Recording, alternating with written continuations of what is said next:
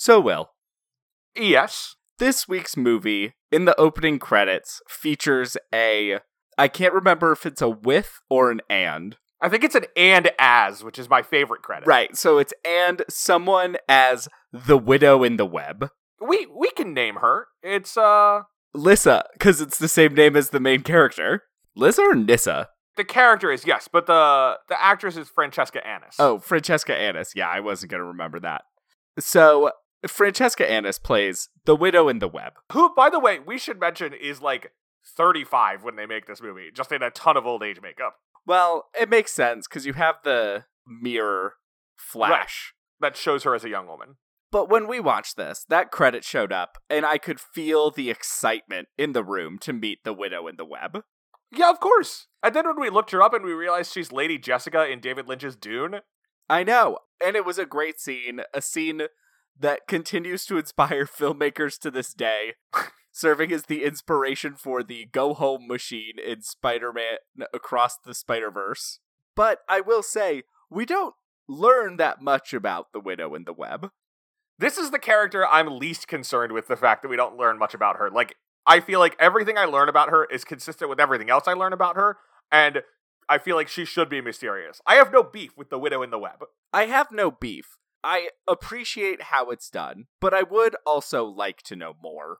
And I am wondering if there are any other weird, slightly mysterious movie characters that you would someday maybe hope to learn more about.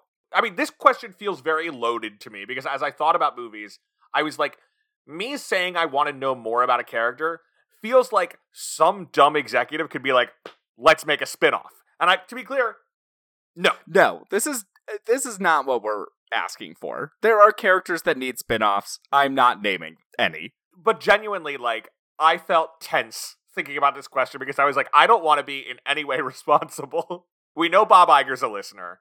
Like, we don't want to cause anything here. if a spin-off gets made of a character we name, one, I preemptively apologize. Two, I'll get on the phone and get production canceled. Don't worry. Or at least a producer credit. Or a producer credit, whichever pays more. So, speaking of Bingo Bob Iger, as you know, for the last three years, I've been in an ongoing project to watch all the Disney animated features in release order. How is that going? Where are you up to? Well, so I accelerated a bit for a little while this fall because for the 100th anniversary of Disney, they were re releasing some of the classics. So I saw both Beauty and the Beast and The Lion King in theaters as part of this. Oh, you were much further along than I remembered. I think we last talked at Aristocats. No, I told you when I watched Black Cauldron. Oh, right. And then around that point, I started speeding up to try to catch some of these ones in theaters. hmm But I haven't watched since then, so I'm I still need to get around to Pocahontas. But as part of this, I watched one of unquestionably one of the best, which is 1989, The Little Mermaid. And Mark, I just want to ask you a question right now. hmm In the film The Little Mermaid, parentheses 1989, how many songs does Ariel sing? Is it gonna be like. Is it just the one? It's one. I couldn't think of another. There's not that many songs in that movie, are there? There are a couple of great ones, but I bring this up because you know who else has one song in The Little Mermaid? Ursula. An unnamed chef who wants to murder Sebastian. Ah, yes. I'm not surprised. This is your answer. And that guy has such unbridled rage as he bellows out Les Poissons. I'm curious to know what his story is. And I do know, uh, like, I feel safe making this my suggestion because I have already seen what Disney is interested in adding to that story, and it is not this. well, I don't know if you knew this, but a pack of seafood actually pushed that chef's mother off a cliff. You know that's what happened in Cruella, right? Yeah, I haven't seen it, but I know and I will always reference it and maybe never see it. It is extraordinarily funny. Cruella could be a decent movie if it were 30 minutes shorter. Which I say because I thought it was ending and then checked my phone. Oh no. That's such a sign of a bad movie. Uh huh. I also want to know more about Captain Jeff from Big Shark. True. Time is money. Time is money. What's he trying to make? What was he doing? I would love to know. He was not coordinating the hunt for the big shark, which was the fire department's responsibility. What a weird movie. I love it. It's so I can't wait to see it again. the first people I thought of. Now I know I said character, but this is a this is a one story. The furry and the guy he's giving a blowjob to in The Shining. What's their deal? Who are they? I feel like there's a lot there. They seem to be having fun. You know, I, I don't. Honestly, I don't think I could understand it, and I don't know that I want to. The reason it's interesting is because I am curious about what furry culture in the 1920s is like. I imagine it's even more expensive to get a costume like that. So you really have to be committed. But it's just like, you know, they're having a good time, but also the fact that they show up alongside like murder people. What they do? Did they do murders? I want to know. That's a good point. Like, basically, everyone else we see is either the perpetrator or the victim of violent crime. Yeah. And they're just two lovers enjoying their time together. This is kind of alarming to think about. So either they are about to suffer violence, they are going to do violence to each other or another person, or their crime is simply just being a little kinky. And to Stephen King and Stanley Kubrick, that's evil. Did you know that around the time Doctor Sleep was coming out, Warner Brothers was like so bullish on it that they commissioned Mike Flanagan to like start prepping an Overlook Hotel prequel movie? Oh, we don't need that. No, we don't. And I like Doctor Sleep, but come on. You know what? That hotel also fits in with what we're discussing. A character I'm kind of curious to know more about, but do not need a spin off of. Yes. Another one I thought of is a, little character that takes the screen by storm in the film The Northman, which is Bjork's priestess, the seer? the seer. What's going on there? What's her deal? I don't need to know more, but I want to. See, that's another character where I feel like I understood her whole deal the minute she appeared on screen. And yet, as with Bjork, there must be so much more under the surface, even below the weirdness we get. Yeah, absolutely. So it's a little of the character, a little of Bjork herself. What a great starring turn. You know, the funny thing is, as we start pivoting a little bit, yes, I understand wanting to know more about the woman in the web, but like, I have many more questions about, for The- example, oh, widow the in Slayers. the web, The widow in the web. What did I say? w- woman. Oh, Which Oh, yes. again, another thing we never find out is we know she had a relationship with Ynyr, but who is she married to? That's the thing. I'm not convinced she ever was. It seems like he is her main former lover, but it doesn't feel like they were wedded.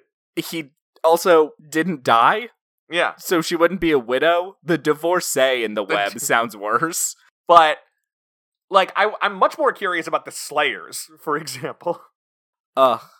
The weird lobster, or I guess, are they robots that are controlled by weird lobsters, like a Dalek situation? They reminded me of like Yeerks and controllers from Animorphs, where like when these Slayers, who are just like bipedal dark armored soldiers, were killed, their heads almost invariably caved in and like evil goo would like skitter out.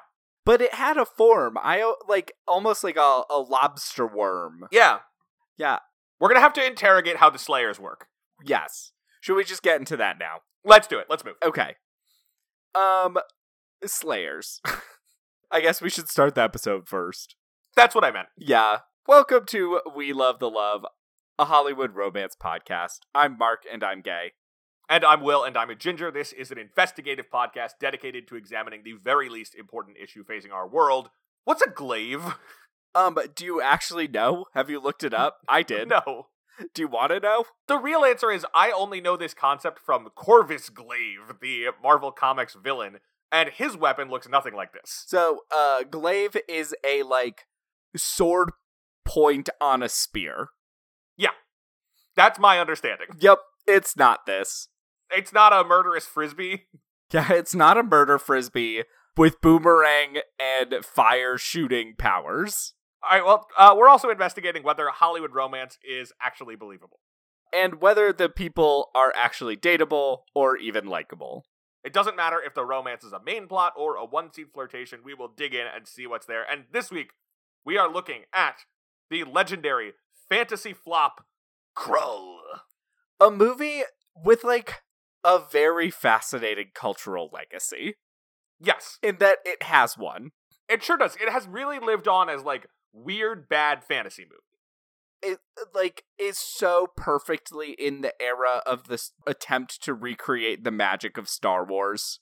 which almost every review at the time mentions. Almost every one of them talks about Krull compared to other Star Wars followers.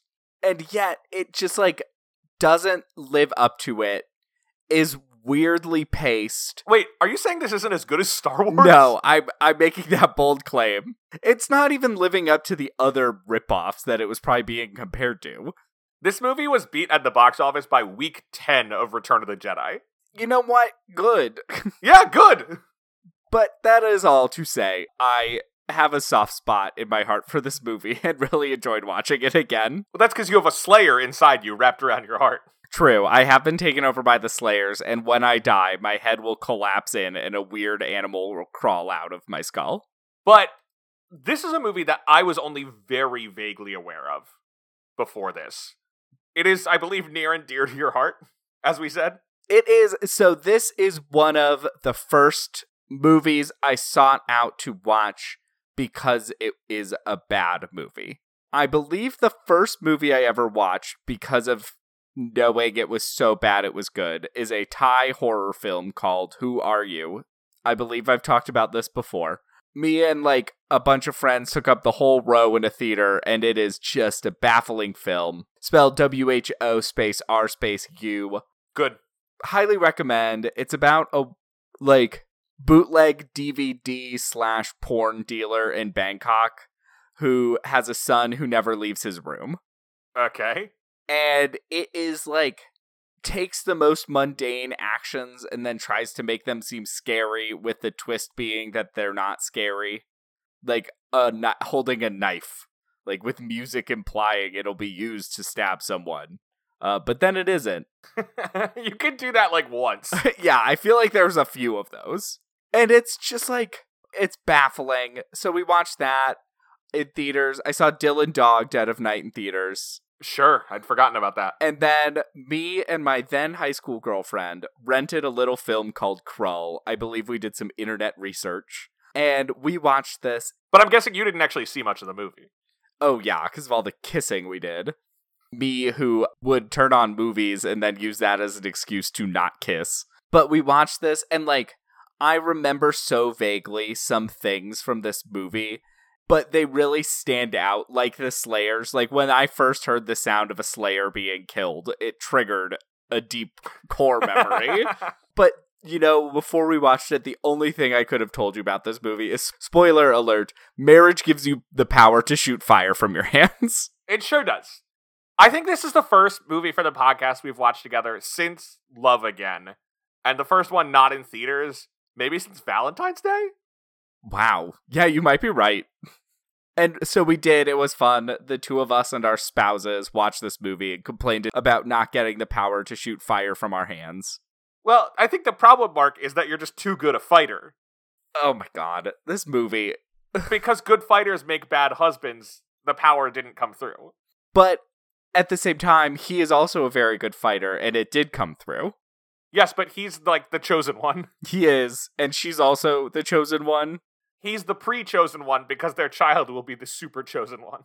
Uh, spoiler alert for point five.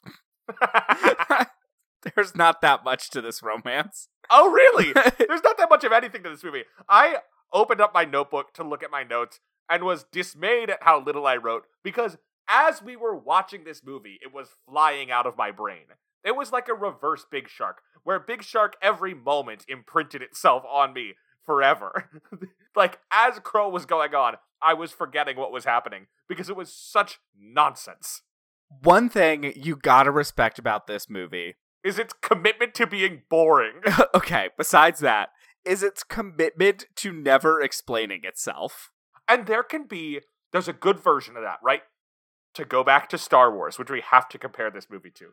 Star Wars 1977 is full of weird looking creatures who are just allowed to exist. It's full of references to shared histories that don't get explained, right? Stuff about Jabba the Hutt, stuff about the Empire, stuff about the Kessel Run. But none of that is central to understanding the movie or central to understanding the characters. It's all like added color. And in this, it feels like they want to achieve that, but instead you barely understand what anybody wants or is trying to do. Anytime it introduces a rule, it's stated matter of factly in a way that feels like they're trying to like in teaching this is called accessing prior knowledge, just like reinforcing something they should already know. So like when I'm told about like who it is that Cyclops hate, Slayers, of course. right? It's said in such a way that it's not even like, you know, Cyclops, they hate Slayers. It's like, as we all know, Cyclops hates Slayers. And everyone stops. Like, I'm watching Dora the Explorer and I'm supposed to go, yeah! Well, I mean, don't forget the reason they hate Slayers is because Slayers cursed them with the power to see the exact moment of their death. Hilarious. Cool. Awesome. The thing is, there are some like weird, very tiny nuggets of interest in this movie that features, I would say, a solid 15% just a man climbing rocks. it's so funny when he has to climb up there to get the glaive because it is weirdly simple. Like, he just has to climb up and go get it. And then he has to he has stick to his stick his hand in some in the thing. lava. Yeah, all right. But like, yeah, a lot of it is just him climbing the mountain, and he gets back down, and the wizard's just been sitting there waiting for him. Uh, yeah, there was no uh, golden calf when he came back down from this mountain. I find this movie so fascinating. And in its boringness, I also find that fascinating. Because it's like, who sat and watched this film and said, you know what, we need more shots of Colwyn climbing rocks? I mean, there are parts of this movie where you can feel them patching a bad movie together.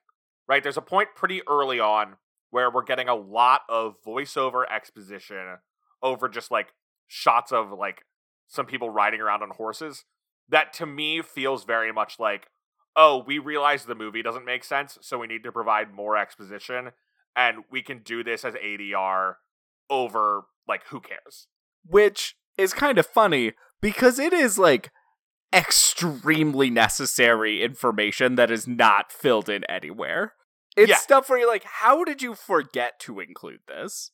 And like I don't know that that was added but that's what it feels like It is what it feels like. It does provide even more of the like, as we all know, type of vibe of like, you didn't even send riders to help him on the stone road. And it's just like, okay, like, what's the stone road? I don't know. I guess it's dangerous. I understand that like when you're making a movie, like it's hard to see the whole picture of it. That's part of what makes like a director's job and a producer's job so difficult is that you know, you're not shooting in sequence, you're doing takes over and over. Sometimes you're doing scenes back to back that are at opposite ends of the movie. Especially then when it's a special effects movie and there's going to be a lot of stuff that gets added in post. There's a certain extent to which making a big fantasy movie is an act of trust that it's all going to come together, that it will all look good, that it will be cool and epic. But watching this movie, you just have to wonder like, at what point in this do you realize you're making a bad movie? Like, at what point in reading the screenplay or being surrounded with people who are doing a bad job acting, at what point do you think, huh, you know, this, this one isn't working? And at that point, the question is like, especially as a studio, do you just like wrap it up as cheaply as possible or do you pump in more money to try and salvage it? I mean, this thing had enough tie in merchandise that I think the hope was that it could be a hit, right? There was a Parker Brothers board game of Krull. Well, and now I have to go to eBay. There was also a card game. There was a pinball game, which is maybe the ideal medium for this story. If you told me that this movie became profitable off of pinball machine sales, I would believe you. I'm just saying, I think Krull should have gone straight to pinball. the first movie to ever go straight to pinball machine. It did actually have an Atari game that's like quite well reviewed, like a side-scrolling game for the uh, 2600. Yeah, I I buy it. The visuals are good. Like in a lot of this movie. I would say the best part of this movie is its visuals. I'd like the production design, especially in the Beast's Fortress, which gets on full like like French expressionist. Yeah, it was like there were moments in that place that was like watching a Fritz Lang silent film. Right, where it's like truly unbelievable to look at. And even just like the shot of the black castle in space that opens the movie, it's pretty cool. It's like a wooden rocket ship. Oh, it's super cool. It's powered by crystals, and it's just clearly this massive thing slowly moving through space. It is eerily close to the opening shot of Star Wars. It's a little close. Instead of the ship going across the top of the screen, it's coming in from the left, but it is like the same shot rotated. But then it lands on the planet of Krull and is a evil fortress. At which point, we eventually learn it can teleport. Why did it have to fly in at the start? I don't know. I could kind of see the technology being like a limited planetary range teleportation. Maybe. Jumping across the galaxy seems harder than jumping across the desert to the tundra. That's possible. I don't know. Yeah, that honestly I was fine with. It is ludicrous that it teleports at all. Yes. Because you could also just be in orbit and be more inaccessible. Yes, exactly. Uh, the Black Fortress was a 12 foot high miniature. Cool. Cool. Lissa's castle? 20 feet tall. I wonder if those still exist and if I can buy them. Right, yeah. So you mentioned the studio's role in this. Krull starts at the studio level. Frank Price was this like legendary head of Columbia Pictures. And like while he was at Columbia, he oversaw this like huge run of success. Nine of their 10 highest grossing movies were made while he was running the studio. He oversaw stuff like Tootsie, Kramer versus Kramer, Close Encounters, Ghostbusters. I am just picturing, I know nothing about this person. I'm just picturing a man chomping on a cigar, slamming a newspaper on the table, and going, Give me a Star Wars! So Frank Price goes to producer Ron Silverman and is like, Hey, let's try to make a fantasy movie. So Ron Silverman then hires Stanford Sherman to write a treatment. Sherman was mostly a TV writer. He had worked on Batman, The Man from Uncle, so like genre television kind of. Sherman writes a treatment which basically outlines the beats of the movie that was made, except in that treatment, the beast was a dragon. And so the movie was called The Dragons of Krull. So the thing with this movie is it's all a fantasy movie except for the fact that the beast is from space and the slayers use laser guns. Everything else is straight fantasy. Right, it feels like sci-fi villains have landed on a fantasy world and are just kicking its butt. Like it sounds like a Futurama episode. Which actually, what I just said sounds cooler than what is in the movie. Yeah. I mean, also, I read a 70s pulp sci fi novel where it's about a space tourism tour guide who leads a group of annoying tourists through a planet that is a basically a national park preserving the historical medieval world. Cool. But here's what I'm going to say, Mark. Yes. The Dragons of Krull is a much better name. Yes. You know why? Because it tells you something about what the movie is. Yeah, Krull is a bad name. Krull tells me nothing. I called the main character Captain Krull for much of the movie. Actually, I watched Roger Ebert and Siskel. I watched the At the Movies segment on Krull before this, and they referred to the villain as Krull because they just assumed that's what it was, and they had just seen the movie. Yeah, it's a very forgettable movie, which is also funny to me. Here's the thing Star Wars tells you exactly what it is. And that's a great movie, but it also is easy to advertise. Krull means nothing.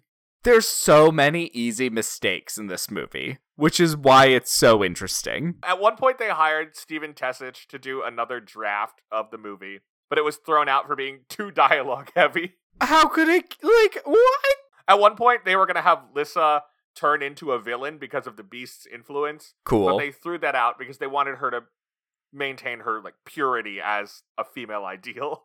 I did read that the actress who plays Lissa complained about how little sh- there is for her character to do and wanted to be the villain. Yeah.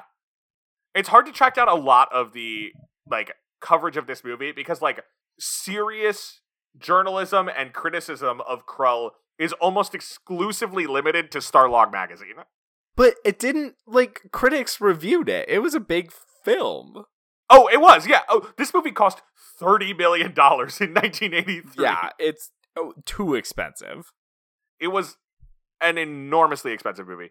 A big part of that was because they kept like as they were reimagining the movie, building sets and then getting rid of them or having to like dramatically reimagine them.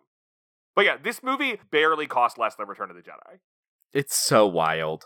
The special effects are pretty good at times. At times, yeah. Look, the production design's pretty cool. I weirdly think the locations are the part that stink.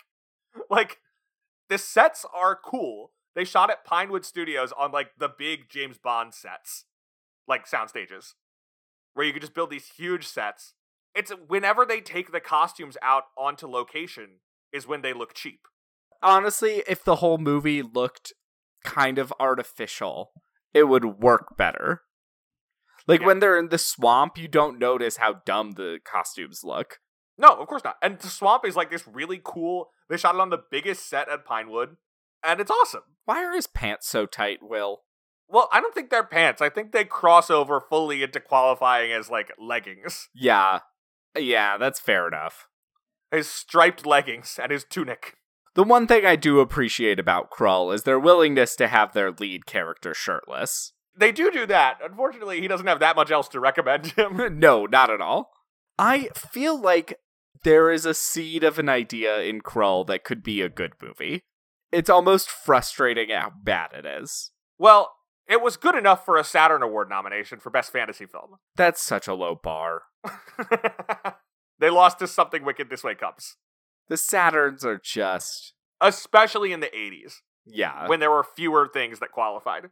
Yeah, I mean, at a certain point with the Saturns in the 80s, it's just like the fantasy films of the year. Right.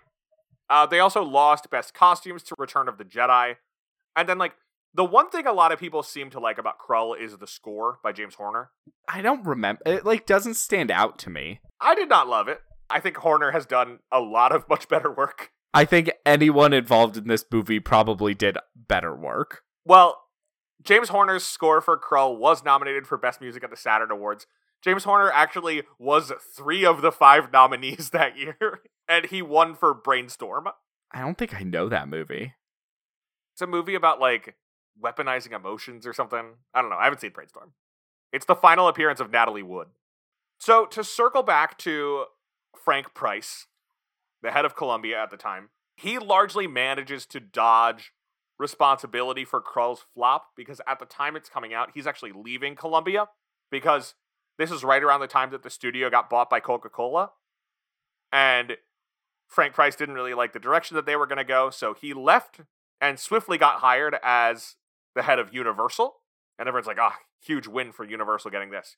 But Frank Price actually only ran Universal for three years because another flop was coming down the way, and he was forced to resign after the failure of Howard the Duck. Oh my god. This man is responsible for the worst movies of my life. yeah. Uh, oh, Howard. He hasn't been discussed in a while. no, I mean, like, the thing that really took the wind out of our, our Duck Talk sails was when they canceled the Hulu show. It never aired, right? No, they they like only got part of the way into developing it. It didn't come close to airing. Rude. Yeah, and then Howard was not in Guardians of the Galaxy Volume 3 either. Rude. So his last Marvel appearance has been in he's in like one shot of Endgame. They really backed off. The ha- they were like ready to make it go for it. Yeah, and like after his original appearance at the end of Guardians 1, he got a big push in the comics too, including some stuff that people really liked. But it does feel like once the show got canceled, it kind of took all the momentum out of Howard's rise. I'm kind of sad. I would have watched it. Yeah, we would have done an episode on it. Yeah, we would have had to. Well, like we've said repeatedly, Krull was a notorious flop. It opened July 29th, 1983, in fourth place behind National Lampoon's Vacation, Jaws 3D, and Week 10 of Return of the Jedi. That's It ultimately wild. grossed $16.9 million in North America against its $30 million budget, becoming a legendary flop and was panned by basically all critics except for Janet Maslin, who you can always count on to have a different opinion from everyone else. Sometimes that's good, sometimes it's bad. What a fascinating character that one is. All right, Mark, though, do we need to like dig into every piece of Krull, or do we just go into the romance and count on its scarcity to let us go everywhere else we want? I'm trying to think of anything else that we need to shout out. I mean, if we're sticking to just the romance, we will skip over the seer in the Emerald Cave, the swamp, the you know what? I Cyclops, forgot about the seer in the Emerald Cave and his little boy. his little boy, the Cyclops, the uh Slayers. I guess we'd get some Slayers, the Fire Mares. I love the fire. I love just naming shit in this movie because it all sounds so funny. But I think maybe we could squeeze all that in there and just Yeah, get we'll into the romance. Yeah. I did find out why we were unable to identify Robbie Coltrane in the movie, and it's partially because he is entirely dubbed over for some reason. Well, so is uh, Alyssa. Weird choices being made in this movie. But this is like the age of dubbing, right? Because they also did the whole dub in like Tarzan around this time. Oh yeah, didn't they? Did it like just hit a point where it could be believable or something? I don't know. But yeah, it's like famously Glenn Close dubbed over Andie MacDowell. I assume that one they just like watched the movie and they were like, we don't want Andie MacDowell's accent in this movie, which is dumb. Like you should figure that out in casting. Yeah, what a weird use of money. Correct. Sometimes it's just like eh, the studio, it's kind of on you at a certain point for some of this overspending. Yeah, of course. Well, every week we break down the romantic plotline of a movie into five points to guide conversation. This week, point one the opening of the film after a very bizarre opening narration. Right. We get we start with the ship flying in. We get the opening narration about basically some people from different countries are going to marry and their child will save the world. No, they'll sa- and they'll save the world. They'll save the world, their child will save the universe. Will rule the galaxy. Does not Okay. say save. That could be bad. okay, good point.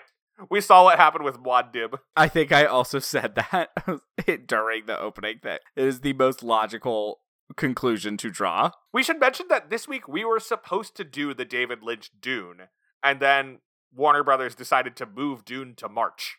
Right. And so now we're doing this, and we will be doing David Lynch's Dune in March. Right.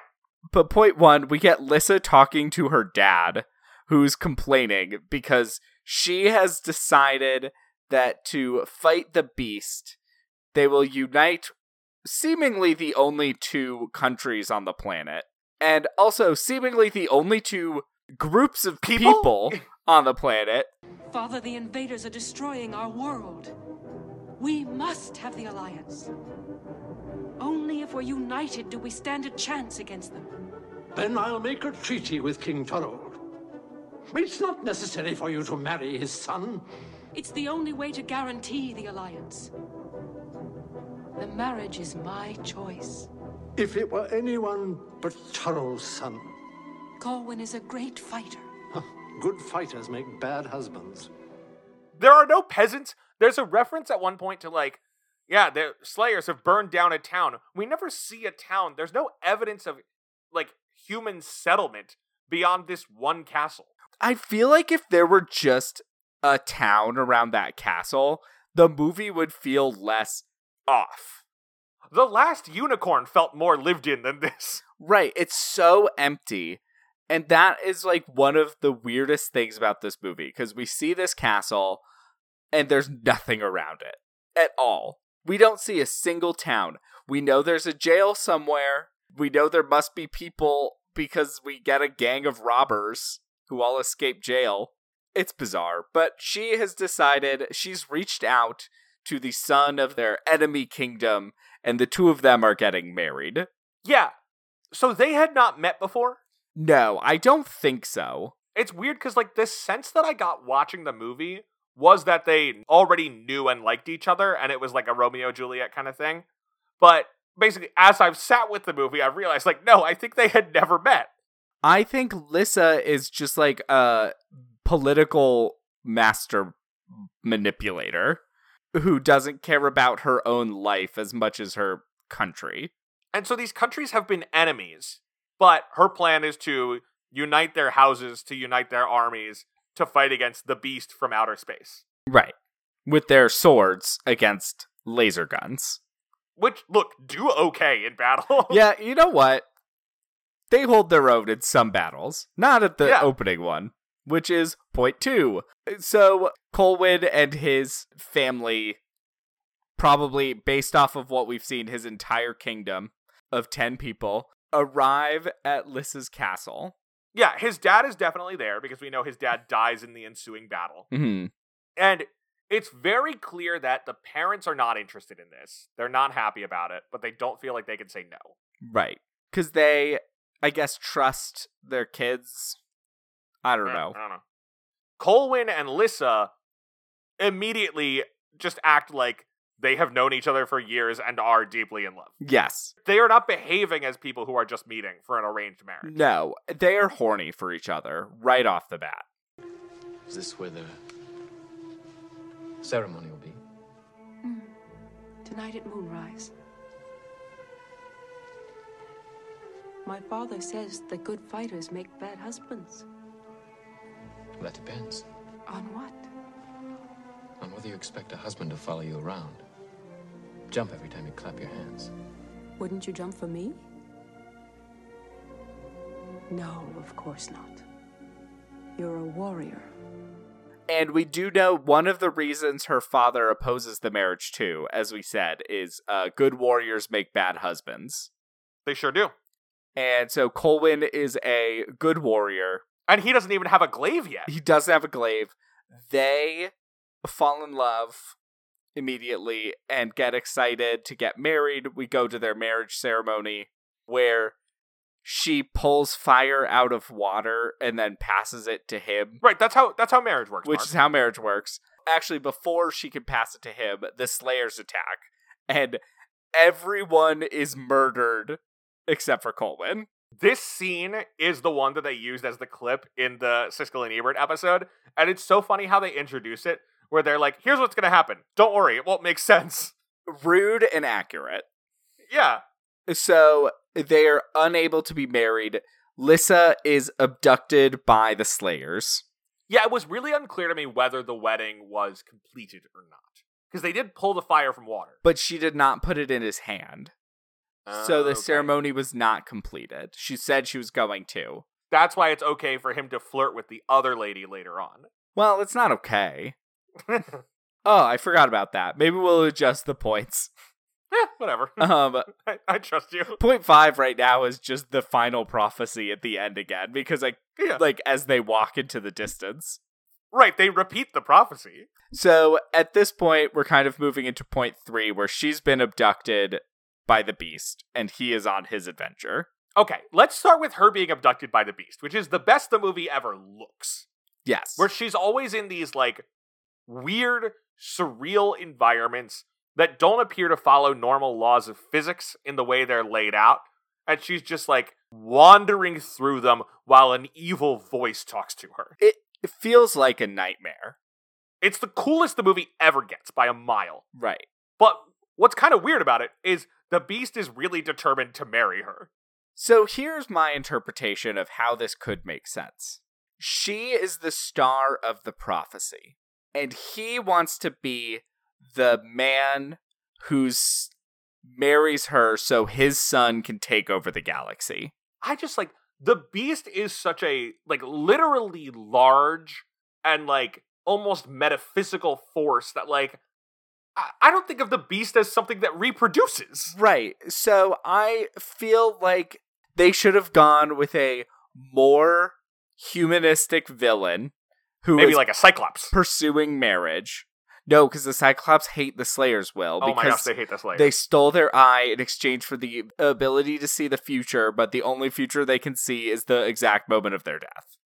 the cyclops actually like as much as it like kind of looks a little silly. It is very cool where like the eyes are just covered with makeup and they have a robotic eye that's like controlled by a puppeteer. And yet every time it blinks, that eye steals focus. It looks very silly, but it's a cool effect in a vacuum. Right. The beast a little too Cthulhu to conceivably want to marry Lyssa, but he does. And he does take the form of Colwyn as part of his sales pitch, and it's just like you will have power over the galaxy if you Right, marry his idea me. is like, look, if the issue is you want to bang this hottie, I can look like him. but he just feels like too much like walking nihilism to want something as paltry as a hot lady. I don't want your power. Do not let my form frighten you, Lyssa. I could assume any form I wish. Any form you wish.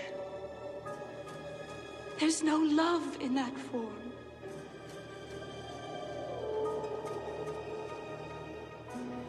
And you think there's love in your boy, King?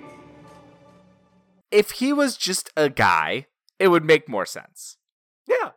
And if instead of marriage, it was like more like a deal with the devil situation, and they just If he leaned into brain for something. it's like if he leaned into being the devil and was like, I'm going to exchange power for your child so that your child can rule the galaxy after I die type situation, he can be more devilish and Cthulhu esque. But right now, again, this movie makes every decision incorrectly. Right.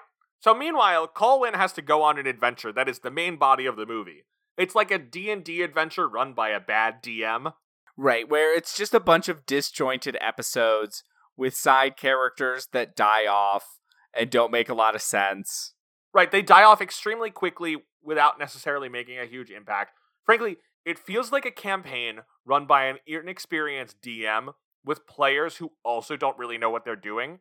So the DM keeps having to introduce NPCs to get them through trouble or putting them in traps and having to be like, uh, don't worry, there's actually another way out. Like, we're constantly being told, like, the only way to get where we need to go is to go this way. And then it when that's too dangerous, when that's too dangerous, they're like, actually, we can go somewhere else. Right, like the only way they'll ever find out where the black or what is it, Black Fortress is located, like so they can anticipate it, so they can get there, is by talking to the like seer in the Emerald Cave. Oops, he dies before he can get to the Emerald Temple where he'll have enough power to see this. But don't worry, they can immediately go talk to the widow in the web. Right. It just feels like a DM scrambling to cover for the players not doing what he planned. Oh no, uh, they're probably going to lose this fight. There's a Cyclops following them who just wants to kill these guys, so that's going to help in the fight. it's just a weird mishmash. I named a bunch of things already, but most importantly to the romance is a thing I forgot about, as I did a lot of things in this movie. When they're camping with the thieves that they've rescued, slash teamed up with, A scene which has strong Last Unicorn vibes. ve- oh yeah, Unfortunately, no Molly Grue. There's a Molly Grue. Yeah, you know what there is. there is. Uh, Liam Neeson's wife is there. Oh yeah, did we mention Liam Neeson is in this? Yeah, Liam Neeson's one of his first film appearances, He's got like 10 lines. and a weird rat tail. Like he's still a Padawan at this point. Yeah, so his wife is there, and then she's rescued this young girl from one of the villages destroyed by the Slayers, which I don't really believe exists. And she flirts with Colwyn, who seems to be going along with it as the beast is showing Lyssa this video saying, like, he will cheat on you. You may as well marry me. He's falling in love with someone else already. But he doesn't. He doesn't. And the woman who's in the beast's thrall also turns against the beast. because she does she falls in love with Colwyn, obviously, uh, in their wouldn't? thirty seconds, and then the beast just kills her, but we only see it in hologram form. Yeah, a bummer. So this kind of brings us to point four, where they're reunited. Right, he's done all the things he needed to do. He climbed the mountain to get the glaive, the legendary weapon that we all know how it works. It's super cool, right? It's great. The glaive. It's a five pointed star that you throw, and it comes back like a boomerang. Knives can come out of the points. It can also shoot lasers. Yeah, It's a weapon that feels like it's described by a six year old. it's pretty cool, but really dumb. It's too dumb to be cool. If it could do half of the things it did, like when it has knives come out, cool. When it starts shooting lasers, that's when you're like, okay, we've gone a little far here. At what point do I need the knives then? Yeah. But yeah, he's broken in. He has the glaive. So he uses the glaive to, you know, in movies when people are like, are using like a welding torch to melt their way into a, through a steel wall. That's what it I've seen like. Liam Neeson do that. So he breaks into her cell and they are reunited. The relentless pace with which this movie kills off every supporting character Except for like three. truly unbelievable. Cyclops, dead. Ynyr, dead. Almost every single one of the thieves, except for the leader of the group, dead. The magician and the kid, the only ones that live. Unfortunately, yes.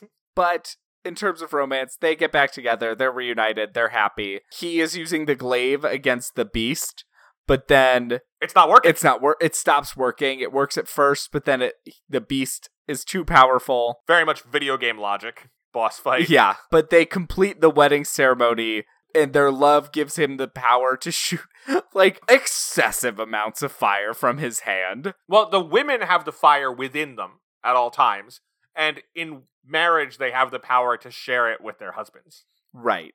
So she's really the one with the power inside of her, but it can only be accessed through a man.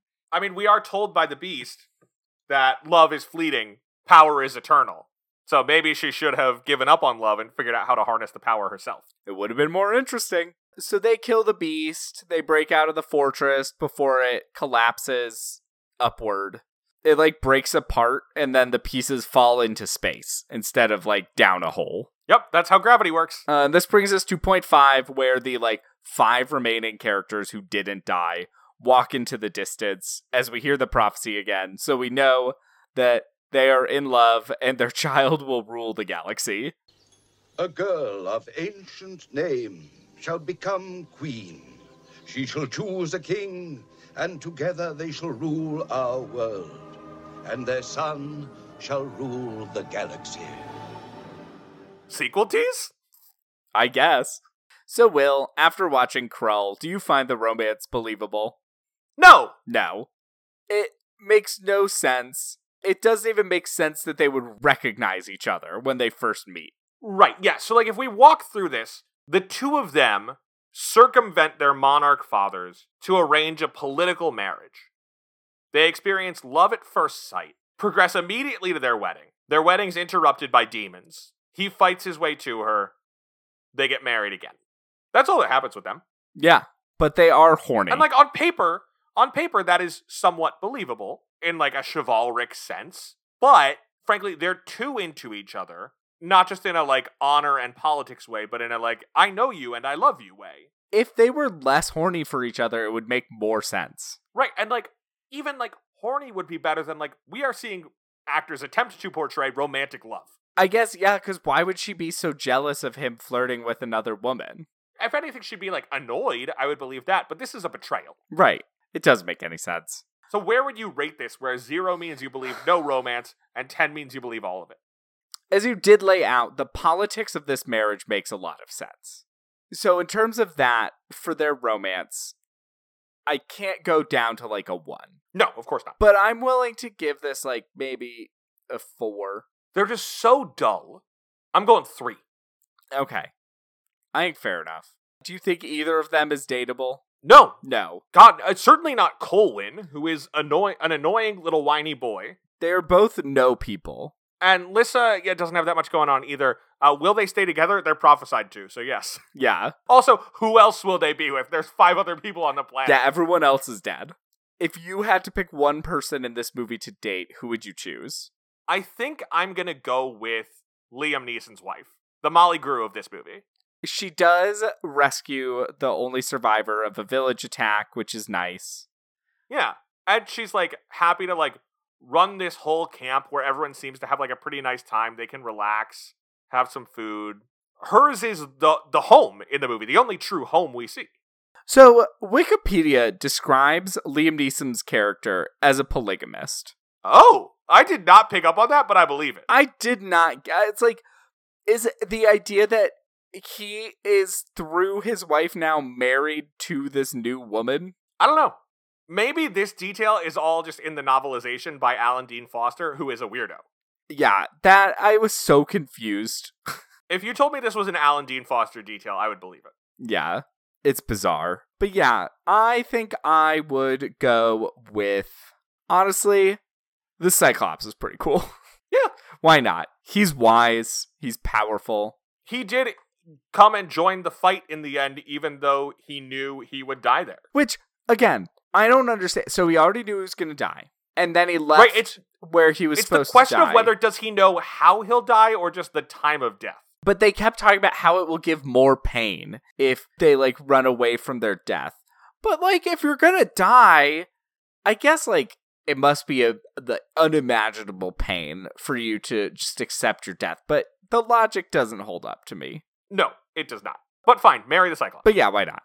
Will should there be a Krull musical? I think I've been pretty clear that I think this story should be exclusive to pinball. Yeah, the only music we need is the sweet, sweet sound of points being added to the board. I don't think this should be a musical, although like I'm tempted to say it would be better as a musical. I really just think it would be better with like clearer character motivations. and a musical is one way to get at that because they have to sing their motivations. Yeah, it would definitely make them more apparent. It would be a more coherent story as a musical. Wow. I feel like there aren't a lot of films that would become more coherent as a musical. Well, Will, thank you for indulging my desire to rewatch Krull. It was a delight to watch with you. I feel like if you want to watch Krull, I would recommend a group of people and some substances in your system. Definitely helpful. Next week, we will be watching a very, very different film. Yes, this is another movie that I had not seen prior to watching it for the podcast. And another movie that did hold a special place in my heart. It's another one you made out during. Uh, no, this was pre dating anyone. This was like middle school. Uh, I guess I had a, a girlfriend in elementary school, but that was a lie. Basically, it was just an excuse so I could hang out with the girls at recess instead of the boys. Look, whatever works for you. And we broke up the same day, I believe. This was in third grade. When you say you broke up the same day, what does that mean? You broke up with one another simultaneously? No, we, uh, I had a girlfriend at the start of recess, and then we broke up by the end. Oh, okay. Yeah. Time moves quick when you only have a few years under your belt. Next week, we are watching Austin Powers, International Man of Mystery. And I'm uh, looking forward to getting to talk about it. Until then, you can follow the show on Facebook and Twitter at Love the Love Pod, and you can email us questions or movie suggestions at lovethelovepod at gmail.com. Please make sure to rate, review, and subscribe, especially Apple Podcasts and Spotify. It'll help other people find the show. Last question, Mark. What is the best piece of dating advice you got from Krull? Jeez. I did not think about this at all. Um, I guess my advice is sometimes if you find yourself in an arranged marriage for political situations to unite two kingdoms and bring peace to the planet of Krull, you may find love along the way. Look, they say it over and over again. Good fighters make bad husbands. Fair enough. So avoid good warriors, I believe. There you go. Until next time, I'm a ginger. And I'm gay, so between the two of us, we know everything there is to know about romance. Bye. Bye. We don't like what we don't